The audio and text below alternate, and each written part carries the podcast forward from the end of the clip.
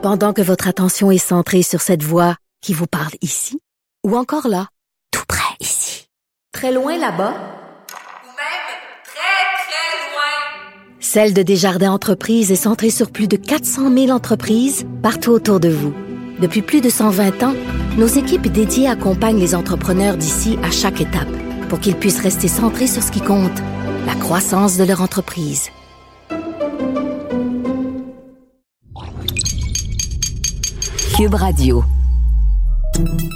Salut, c'est Charles Tran avec l'équipe dans 5 minutes. On s'intéresse aux sciences, à l'histoire et à l'actualité. Aujourd'hui, on parle de douche, de douchebag. Quand on traite euh, un gars de douchebag, c'est pas vraiment un compliment, mais euh, on le traite de quoi au juste? Normalement, quand on traite quelqu'un de douchebag, on veut dire que c'est un gars qui agit de façon déplacée, irrespectueuse envers une femme. Souvent, on parle d'eux comme euh, des, gros bras petites têtes, des machistes, des rustres. Mais euh, est-ce que c'est ça, être un douchebag? Le mot douchebag, ça vient d'où exactement? Quand on regarde ça de plus près, on réalise que l'origine du mot n'a absolument rien à voir avec le fait d'installer des néons mauves en dessous du hatchback, encore moins avec le fait de, de siffler au passage des femmes sur la rue. C'est un terme qui en tout cas n'est pas récent et à l'origine, ce n'était pas du tout une insulte. L'étymologie de l'expression douchebag, voici Élise Jeté. On va commencer par le commencement. Il y a bel et bien un double sens au mot douchebag et on doit partir du mot anglophone douchebag pour comprendre. Why douche? To feel fresh and clean on the days I don't. Why douche? It's natural to want to feel fresh. Le verbe douching a fait sa première apparition en 1832 au moment où un médecin américain a suggéré aux femmes d'injecter une solution liquide dans leur vagin après leur relation sexuelle dans le but de contrôler les naissances. C'était donc l'ancêtre du stérilet, mais un peu plus rudimentaire, vous me direz. Vous avez raison. La douche vaginale contenait entre autres du sel, du vinaigre, du chlorure liquide, du sulfite de zinc, du sulfite d'aluminium et de potassium. Je pense pas que c'était si le fun que ça. Mais empêcher la famille, c'est devenu illégal en 1873.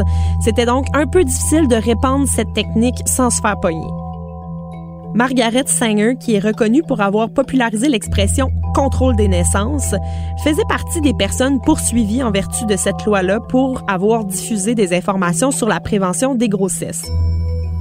Elle explique la technique du douching dans le pamphlet Family Limitation paru en 1917.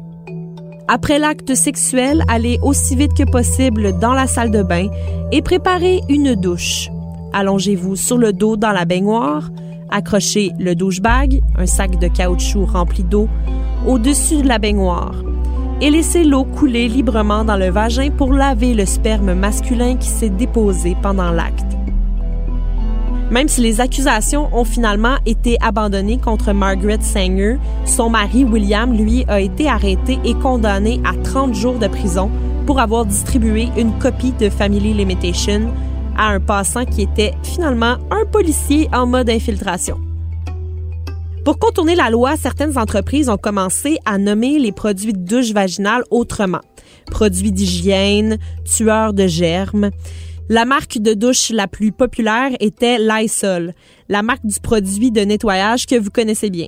In this invisible world, it's nice to know there's something called Lysol. Avant 1953, ça contenait des produits chimiques tellement forts qu'ils pouvaient provoquer des brûlures, des inflammations et même la mort. With Lysol.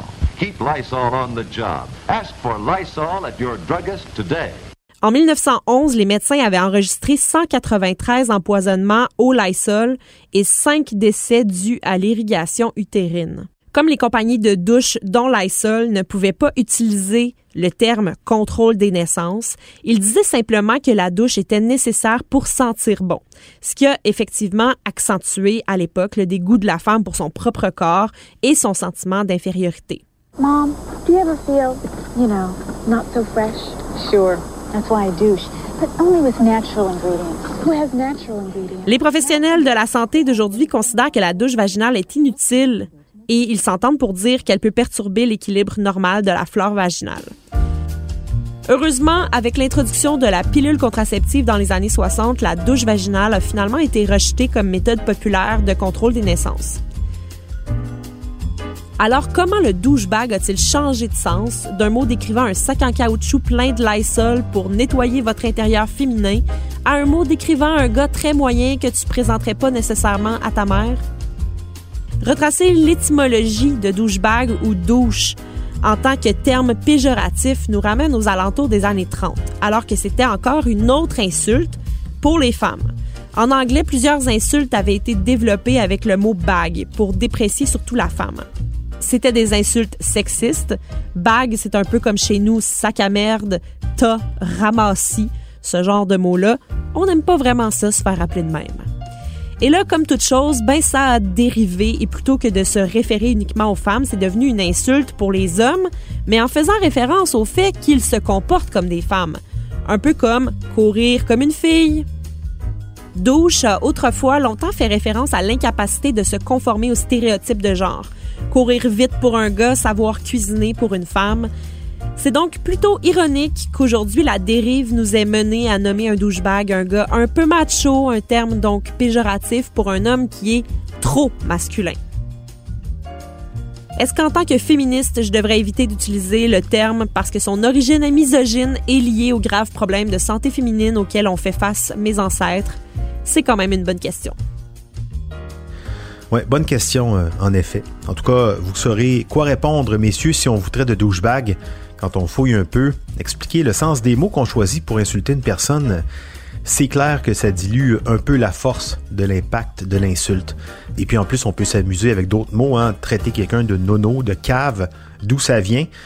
Pour la plupart, euh, on s'en doute, mais euh, reste que ça demeure une façon originale de pratiquer un peu d'étymologie, la science de l'origine des mots. Merci, Jeté. C'était en cinq minutes.